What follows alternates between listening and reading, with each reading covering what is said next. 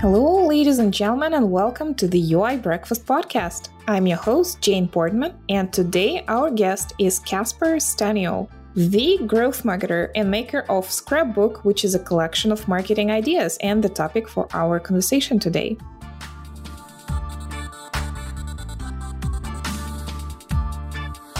This episode is brought to you by Webflow. It gives designers the power of code in a visual interface allowing you to directly build whatever you have in mind without engineers.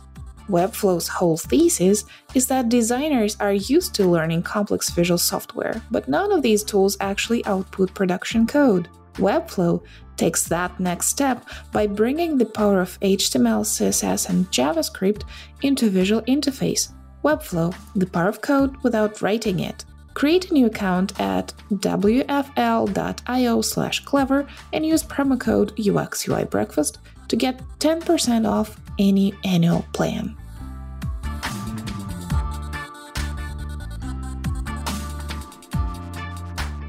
Hi, Casper. Hi, Jane. Thanks for having me. Thanks for joining us today.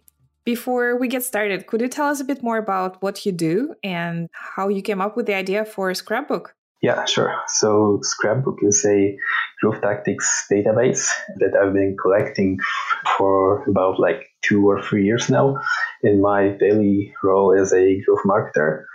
And these are um, tactics that either I've tried myself, my marketing role, or I saw other companies use on the internet or just came up with myself. And uh, whenever I saw a new tactic or came up with it uh, myself, I put it into an Airtable file, described it, added a screenshot, tagged it, and right now it has 260 something tactics. So it's a great resource that I've been using in my daily role for a long time now, and people are loving it so far. So yeah, it's Scrapbook has the project been commercially successful? Because it's it's clearly one of those no code idea projects that can get wildly popular because of the content. So how would you estimate your success there? How long has it been out?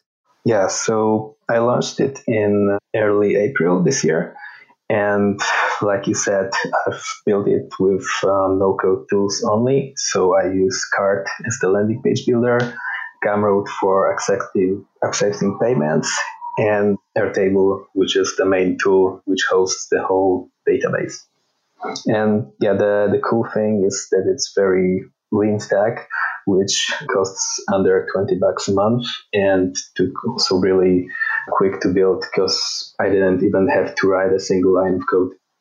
Did you get inspiration from other content projects in terms of uh, packaging your content as a service and things like that?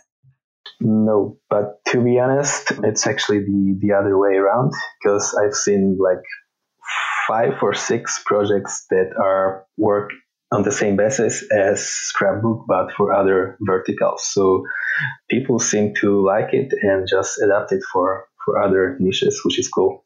Awesome. I wonder if you're like, because you're giving away this wonderful database of ideas, are you not afraid that it's going to get exported and shared?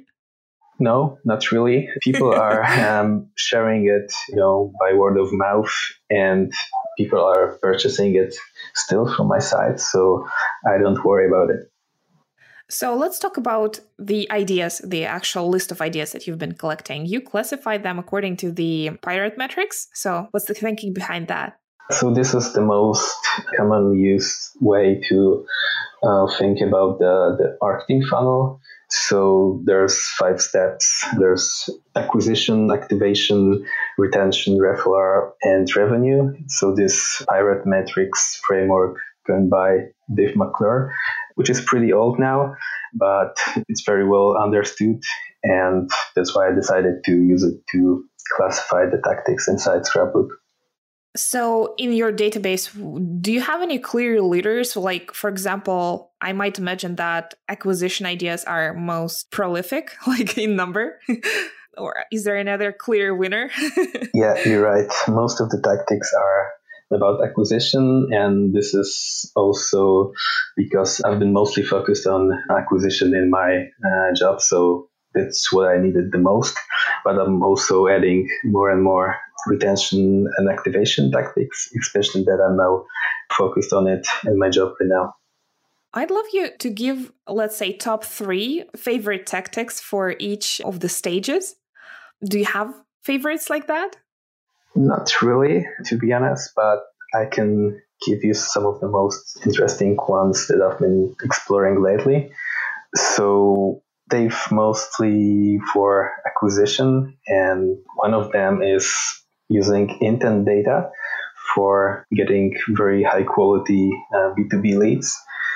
So intent data is all the signals on the internet that users show that they're interested in some given product.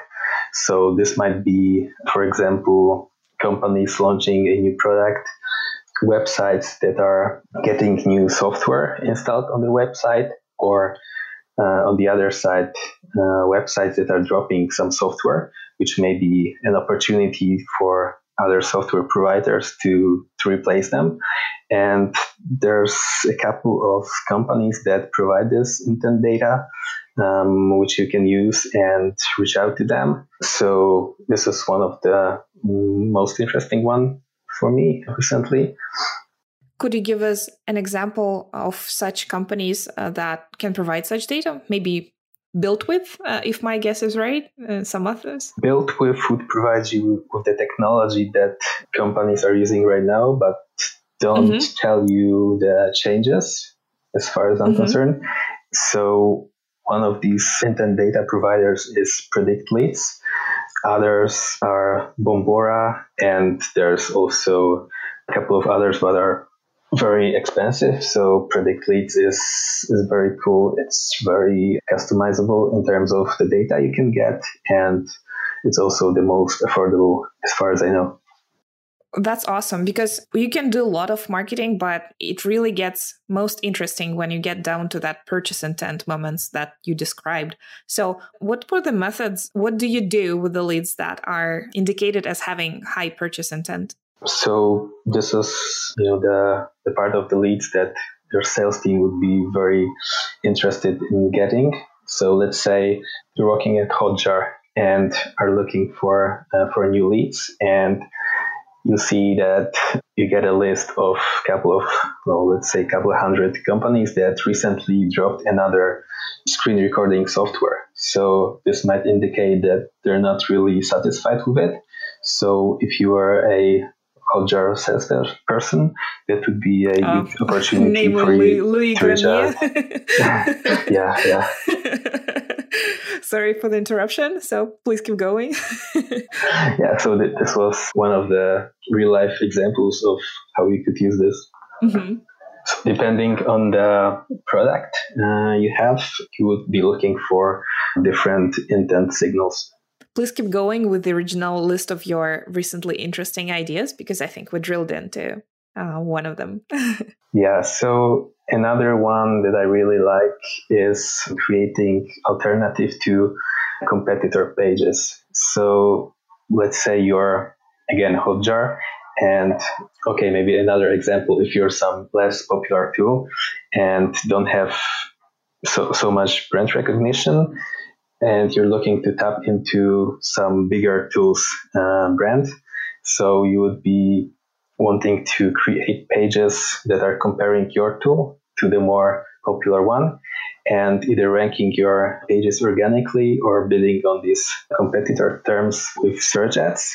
Then, you know, the user searching for these phrases land on your page where you compare yourself to the competition. You say where your product is actually better and you're getting very high quality, high intent traffic that, that converts real well. I love this. We're actually in the middle of implementing that at uh, Userlist as well. This is like super high intent uh, SEO, right? Basically. Exactly. And some people say that it's unethical to do this. And I disagree because as long as you don't disrespect your competitor in your page copy, I think that's perfectly fine. So there's, of course, many examples where you know people mm, go too far and and and this their competition, which which then is unethical. Uh, but otherwise, I think it's perfectly fine, and the traffic is super high quality. Awesome. Any other hot ideas? Yeah. So one, let's say, take one for retention that is neglected by many companies. So you can recover failed payments inside your app using automated messages. So there's software like Profitwell or Baremetrics, which allow you to send these automated messages anytime your customer's credit card payment uh, doesn't go through. And as mm, most credit cards expire every two or three years, this means that about, I think that's like three or five percent of all your customers' credit cards will expire every month. Which, uh, if you think, which, which is scary, yeah, it's really scary, and it's so easy to to prevent. So using this this software, you can do this automatically. I would also say Churnbuster is among the most popular ones uh, to the, to add to your great list of tools. okay, haven't heard about this, but I will check it out. It's it's fairly large. It was built by one of our friends, uh, Andrew Culver, and then acquired by another great team. So listeners, welcome to check them out. Yeah, that's so neglected. It's like literally money on the table. Do you have a framework for prioritizing and maybe executing on on those ideas? Yeah, so personally, in my daily role, I use the ICE framework, which is mm, fairly simple. Um, so you just prioritize mostly on the impact, confidence, and ease of implementing a given tactics. Um, you add these score, so you score uh, each of these ICE uh, parts uh, from 1 to 10. And based on the score, you just sort the tactics, and then you know which of them uh, would give you uh, the most impact uh, based on how much resources you have to put to actually implement it. I wonder if you, at your daytime job, do you have a huge backlog of ideas or do you prefer to kind of keep your ideas inside scrapbook and only have a few items that are like in the very short term? Like what's your uh, what does your marketing planning look like when you're hands-on marketer yourself? Yeah so the backlog backlog is actually too big and it's getting messy. So that's definitely a problem but in my opinion it's definitely worth sharing every idea you have with the team because you may come up with something that sounds good and someone else from your team comes up with some other addition to your idea which makes this tactic or, or you know strategy very good or, or great because you haven't thought about something they thought. So i always like to share any idea i have with the team and put it into the backlog and yeah, the result is that it grows huge. So it's important to keep it, you know, keep it organized and prioritized. You mentioned that you're big on tools. So do you use anything special to keep track of those? For example, in our case, we do use Notion a lot for internal documentation like this. How about yourself? So I'm a heavy user of Product Hunt and Betalist. So I'm getting these notifications about the new tools every day. So anytime I find something interesting, I try it because you know there's so I signed up to like hundreds of different tools every every month. Oh wow! Yeah, because you may always find something interesting, and even if you don't like the tool, you don't find it um, useful in your work, you can find an interesting product experience that then you add to your scrapbook if you have one. So this is the, the good side. And yeah, I just store them in my Chrome bookmarks, which also the folder is very big. However, I try to organize them in, into like sub uh, subtopics so that I can keep track of them and I can find them easily when I need them. Wow, that's that's super impressive. It could also be a great practice for any product person out there, really, to sort of get some onboarding insights uh, from so many tools. Were there any interesting tools out there in Product Hunt, for example, that impressed you greatly? There's always something. There's just too too many of these tools to to give you any specific examples. Well, I'm almost envious for for how many insights you get from this. yeah, and there's if you don't want to actually sign up to all these products, there's a cool site. I think it's called Page Flows, which allows you to see all the um, product experiences of different uh, products without having to sign up to each of them. Thanks for the idea. We're going to link to that in the show notes for sure. How about tracking how effective those ideas are? Do you collect feedback from your buyers, idea buyers, on what they executed on and if that works? I try to collect as much feedback about the product itself. So I message personally everyone who, who purchases Scrapbook but I don't keep track of how it works out for them uh, if they try out the, the tactics. I do get feedback uh, when I add a new tactic to Scrapbook, and people get excited about learning something new, some new approach that they haven't heard of before. What's your overall feeling of the industry because it feels like especially with 2020 events that marketing has gotten really hard and maybe you have a feeling of what's really effective, uh, what's working these days? That's a good question. I think being honest in in your messaging, in what you actually promise to your users and what you actually deliver, this will always work. And I think it's it's the way to go for for everyone. In our pre-recording chat, you mentioned that what you sell at Scrapbook is tactics and they won't work unless you have a bigger strategy. So I'd love to hear your advice on building one, maybe uh, good examples of companies that have a good strategy. Yeah, so this is a common mistake uh, that you see basically everywhere where people are looking for you know short-term solutions or or hacks and you know, i hate this phrase really uh, you know like people asking for a growth hack so i can you know grow like Dropbox or Airbnb. And this will never work if you think about the next month or so. So you just have to figure out the, the long term strategy, how your product grows, and uh, what channels are made for your product to grow. And based on this, you have to go deeper and figure out the tactics that you will use to, to grow in the long term.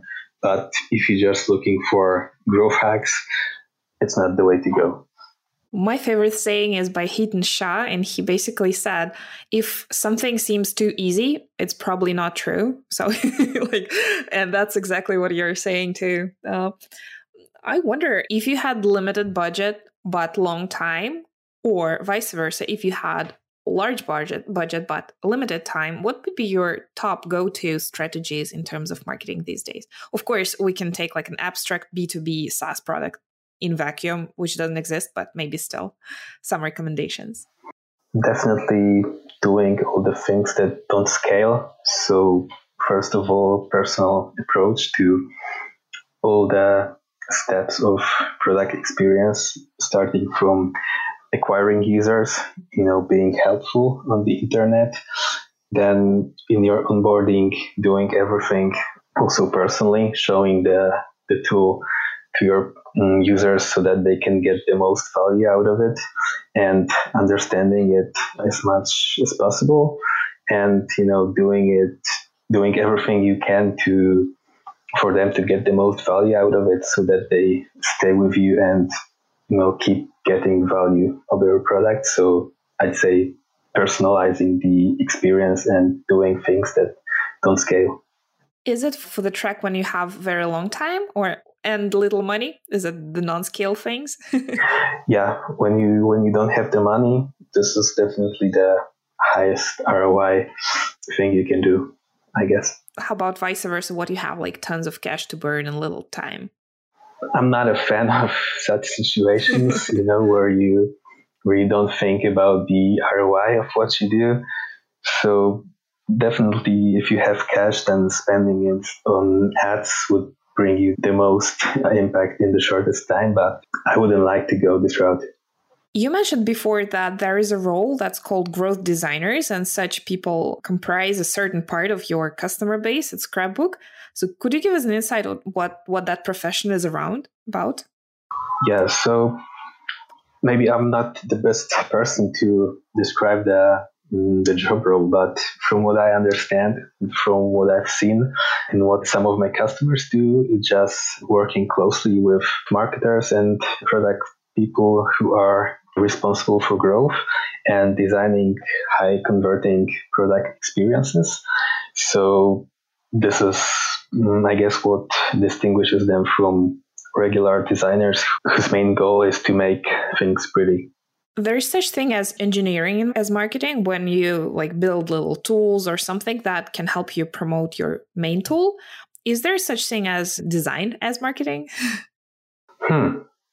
I'm not sure. I won't answer your question. I don't know. I do have plenty of engineering as marketing uh, tactic ideas Scrum window. Are there any of your favorite ones? I like this approach in general. Um, so yeah, there's some of the interesting ones are and also easy to implement are creating a calculator. So you can show people, for example, how much ROI they will get from your product or something like showing people how your product will look when implemented on their website. So, for example, I guess Drift had this where you could get this experience of embedding their uh, live chat tool on your website without uh, leaving drift.com. Yeah, that's one of the great examples. I'm also a fan of that, but with limited resources, sometimes it's hard to get engineers on your side uh, instead of working on the key product. Uh, so it can be challenging as well. That's right. That's right. Even with no code tools, uh, you would have to um, spend plenty of time on building such thing. Even things like live demos, which are super powerful, even with them, it's still another thing that you have to maintain and think about when you update your product. So, yeah, anything like that can require resources. Well, to wrap up today's episode, if you had some advice for our listeners who get these tactics and bombarded with ideas on everyday basis how can they navigate their way and uh, keep their head cool and make best use of the ideas that they see in scrapbook or elsewhere online? Yeah so i definitely recommend to for to everyone to to keep their own tactic ideas or page elements or ads that they've seen online that they like, just anything that you think that you believe you can use in the future, just keep it somewhere. So I started with Evernote a couple of years back. And of course, it was a mess because it's not meant for, for keeping ideas like this. And then I started using Airtable. And it turned out to be a perfect fit because you can not only describe and put screenshots into one place, but you can also tag everything. So searching through it is a breeze and it's so easy to, to find the exact tactic you're looking for. So yeah, just use Airtable and keep all your ideas there. Well, thanks for that great advice. And thanks for sharing your insights today. Where can people find your work and yourself personally online? Yeah, so Scrapbook is at getscrapbook.com and you can find me mostly on Twitter at Kasper Staniel. Awesome. Well, thanks again and hope you have a wonderful rest of your week. Yeah, thanks a lot. It was a good time. Thanks.